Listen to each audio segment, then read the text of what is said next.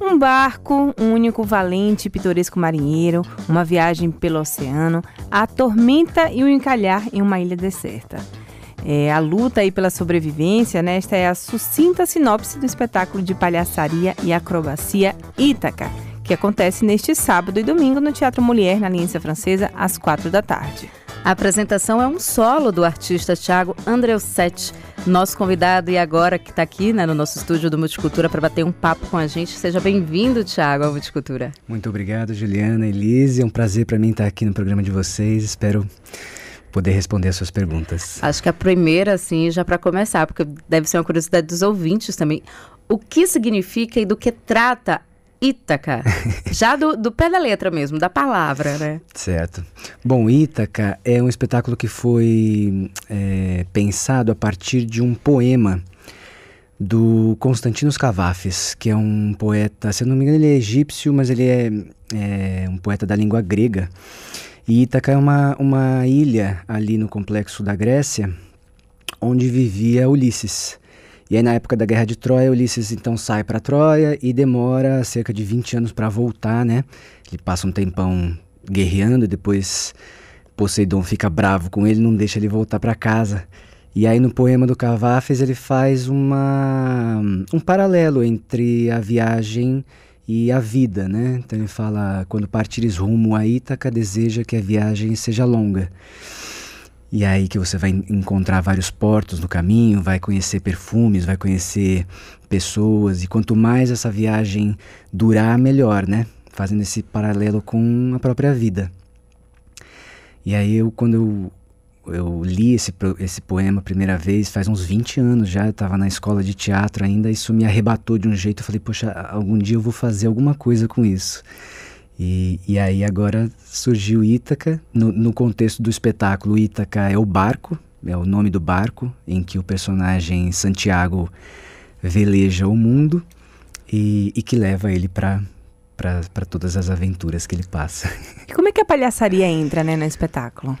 Cara, a palhaçaria é uma, um dos pilares, né? Assim, eu sou palhaço há uns 20 anos também.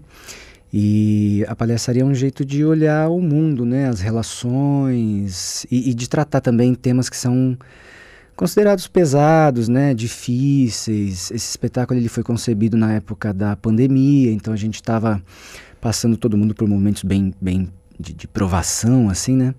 E aí a palhaçaria tem essa função na minha visão, né, de olhar para o mundo de uma maneira um pouco mais poética, olhando a coisa como ela realmente é, né, mas entendendo ela de outras maneiras e, e ventilando, né, a, a essas questões que são profundas do ser humano, solidão, saudade, é, morte, vida. De né? certa forma, tudo que a gente passou na pandemia, né? Exatamente, né? É, a pandemia foi muito definidora, assim, para não tinha como escapar dela, né? Ninguém escapou dela, né? A gente escapou com vida, ainda bem, né? É, muitos, muitos não conseguiram, mas ela, ela influiu na gente, né? De um jeito muito... Ela já passou, né? Parece que faz tanto tempo, né? É, mas ela foi muito definidora, assim, para os rumos do, do espetáculo. E ela, enfim, não é sobre isso o espetáculo, né? É sobre, é sobre a vida, né? É, mas ela está lá, de alguma maneira. O espetáculo ele tem dramaturgia de Nereu Afonso e direção de Luciana Via Cafa. Isso. Né? Falei certinho? Sim. Como é que um espetáculo tão denso, Thiago, assim, sobre a temática, né? Sim. Porque eu acredito que assim como é para mim, seja para alguns dos nossos ouvintes, não sei se para Lise também, quando a gente pensa em circo, na linguagem circense, a gente pensa em leveza, diversão, palhaçadaria, Sim. riso, né? Como é atrelar essa linguagem corporal que o circo traz fora da lona e aí vai começa a desconstruir isso no público. Sim. Ainda é. com esses assuntos, né, um é, pouco tão, mais tão densos, é, né, densos. que é a nossa realidade dentro ou fora da pandemia. É. é o que a gente vivencia, né? Sim. É, os assuntos são densos, né? O, o, o objetivo do espetáculo é, é justamente é, trazer leveza e poesia, né, lirismo para essas questões. Então você vai ver um palhaço em cena ali vivendo a vida dele, as, as dificuldades dele, né? Porque é, a dificuldade é a, é a matéria-prima do palhaço, né? Se tá tudo muito fácil, não, não tem porquê. não tem né? graça. não tem graça. É, mas essas questões, né, densas e tudo mais, elas, elas são matéria-prima, né? O que chega para o público mesmo no, no espetáculo é um espetáculo leve, engraçado, divertido e que emociona também. Uh, acho que essa é a função do palhaço, né? Pegar esses temas que são temas humanos, é, comuns a todos nós, né? E transformá-los através da, da, vivência nele, né? O, o palhaço ele está ali, passando pela situação o tempo todo, né? É isso que, que caracteriza ele. E acho que eu me perdi no que você perguntou, mas acho que em linhas gerais são isso. Essa ideia, essa, essa mudança do olhar, né, de, de consumo do público, ah. porque a gente pelo menos tem essa lógica de que tudo que é ligado ao circo acontece debaixo de uma lona. Ah, sim. É, e a gente está no, espetáculo, está né? no palco. É, né? sim. É, eu acho isso muito legal. Isso, é, sei lá, é, é uma, uma tendência que vem acontecendo há alguns anos já, né?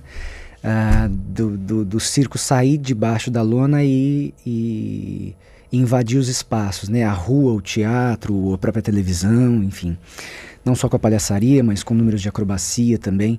Acho que é, é uma tendência e, e o, o, espetáculo segue isso, né? A gente está no palco, é, é, um número de, é um, é um, espetáculo de palhaço e tem acrobacia também. É, é uma democratização do circo, acho que nesse sentido, né? Estar em outros ambientes, né? Agora, como é que você, eu fico curiosa, assim, como é que você consegue fazer esse equilíbrio, né? É, em buscar essa questão da, da, diversão com a reflexão, né? Fazer o público se divertir ao mesmo tempo refletir, né? É um desafio? ah, cara, é um desafio, sim, mas acho que em, em último caso, essa questão é do público, assim, sabe? É, o público pode se divertir, pode, pode refletir. Quem quiser dar risada só vai dar sua risada, sabe? Quem quiser sair depois e conversar num restaurante, falar, ah, você viu aquela cena e tal, o que, que você acha e tal. Eu acho legal numa, numa obra, numa peça de teatro, ou na obra artística qualquer ela que seja, é, essa, os espaços para que o público construa a sua, a sua visão da obra, né? Então, a gente não dá todas as respostas, né? Muito pelo contrário, eu faço vários questionamentos ali e deixo coisas abertas para que as pessoas possam é, fazer a, a, sua própria peça de teatro na, na sua cabeça. a ideia, Thiago, surgiu durante a pandemia e a temática, como a gente estava falando há pouco, também traz esses temas mais densos que a gente vivenciou à flor da pele, né, nesse período. Mas assim, fazer circo não é fácil. Não. é nada engraçado, requer um preparo físico aí. Durante a pandemia, a gente ficou muito em casa. Sim. Por mais que os treininhos fossem em casa. Como é que foi essa construção, né, do personagem, tanto de dentro quanto para fora, é, fisicamente falando, né? Porque precisa muita força. Legal. É, cara, é assim, eu sou, eu sou palhaço de profissão, né? Há 20 anos. E aí eu tava trabalhando no Cirque du Soleil e lá, como palhaço, Lá eu entrei em contato com o mastro chinês, que é uma disciplina do circo super pesada no, no, no sentido do, do da, da, fisicalidade, né? Ela era feita na época por um cara que era é, ex-ginasta olímpico, então é uma pessoa que está é, desenvolvendo musculatura e, e, flexibilidade desde os 4 anos de idade, assim, né? E eu, com 35, eu falei, quero fazer esse negócio aí. E aí comecei a treinar com eles lá, né? Foi muito legal, super é, bacana da parte deles me ensinar, né? E então eu digo que é um espetáculo de palhaçaria que usa o mastro como acessório para contar a história, né? E isso transformou a minha, a minha relação com o meu corpo, né? Até então eu não, nunca tinha tido é, é, é acesso né, à técnica, né? E a partir de então, então eu fui é, é, construindo uma uma, uma rotina física de exercícios, de alongamentos, de fortalecimento e tudo mais, e de técnica no mastro mesmo, né? Que é, é bem diferente. Então, aliado a isso, tem um monte de coisas, assim, tipo, desde yoga até calistenia e, e o próprio mastro, né? A, a, sua relação do seu corpo com o mastro. Isso é constante na minha vida desde então, né? Nunca mais parei e também entendendo qual é o tamanho disso, né? Agora eu tô com 40 anos, é, o corpo vai se modificando naturalmente, né? Você vai perdendo determinadas é, qualidades e ganhando outras, enfim. É, mas foi um definidor na minha vida, assim, um, um, Eu imagino, porque requer equilíbrio também, muita disciplina, né? É, bastante disciplina. Ah, é porque é, é, é para além da linguagem, da, da oralidade, né? É muito visual é. o trabalho de circo. Você está vendo ali a expressão, a pintura, o gesto. É, é, é complementa, muitas vezes não tem a fala, né? É. é só o gesto. No espetáculo, a gente usa uma fala que é o gramelô, que é uma, é uma língua inventada, né? Que foi, eu aprendi isso no circo também. É, você fala um, um, idioma que é estranho, as pessoas não, não, compreendem, mas no contexto você entende, né? Porque justamente por causa disso. Eu sempre fui um ator físico também, né? Sempre me comuniquei muito através do corpo e, e não pela fala, né? Não, não nunca foi um, um, forte meu a fala, né? Sempre fiz muita aula de, de mímica, de comédia dell'arte, então foi sempre pelo corpo. E agora nesse espetáculo eu acabo juntando tudo. Agora, para a gente finalizar, Tiago, quem for conferir Ícara, né, o que, que, que, que, ela vai aprender com Santiago, né? Como é que ela vai sair de lá? O que, que o Santiago vai deixar para essas pessoas? Esse marinheiro, né? Qual rumo ele vai dar? Cara, é assim, acho que o, o, quem, quem for aprender vai aprender o que precisar aprender. O, o, o, o Santiago, ele ele fala da viagem, assim, da viagem que todos nós fazemos na vida, né? Cada um sai de um porto, ou seja, Cada um tem uma mãe, um pai, independente de você conhecer ou não, a relação que você tem com seus cuidadores, a gente sai de algum lugar, né? A gente tem as primeiras experiências na vida e a gente, depois a gente se lança para a jornada, né? Seja ela qual for, no rádio, no circo, no, entregando coisas, enfim, cada um tem uma jornada e a gente vai é, rumo a Ítaca, né? Ítaca é, é de, e depois, né? Depois que a gente passar por aqui, né? Que a gente chegar em Ítaca, Será que tem outra viagem? Será que outra gente? Será que acaba? o que será que acontece? Tomara que dure muito, né? Tomara que Ítaca chegue bem ali, como o poema diz no final, né? É, tomara que você demore muito tempo para chegar lá. Então, é por aí. Massa, Thiago, obrigada pela participação. Aproveita e convida aí, né, todo mundo para assistir. Ítaca. Passar o caminho aí, né? é. né? Caminho da roça, como muito a gente diz obrigado aqui. a vocês duas pela, pela oportunidade. Muito, muito, muito feliz de estar aqui no programa de vocês. Ítaca está em cartaz no Teatro Aliança Francesa, Mulher Aliança Francesa.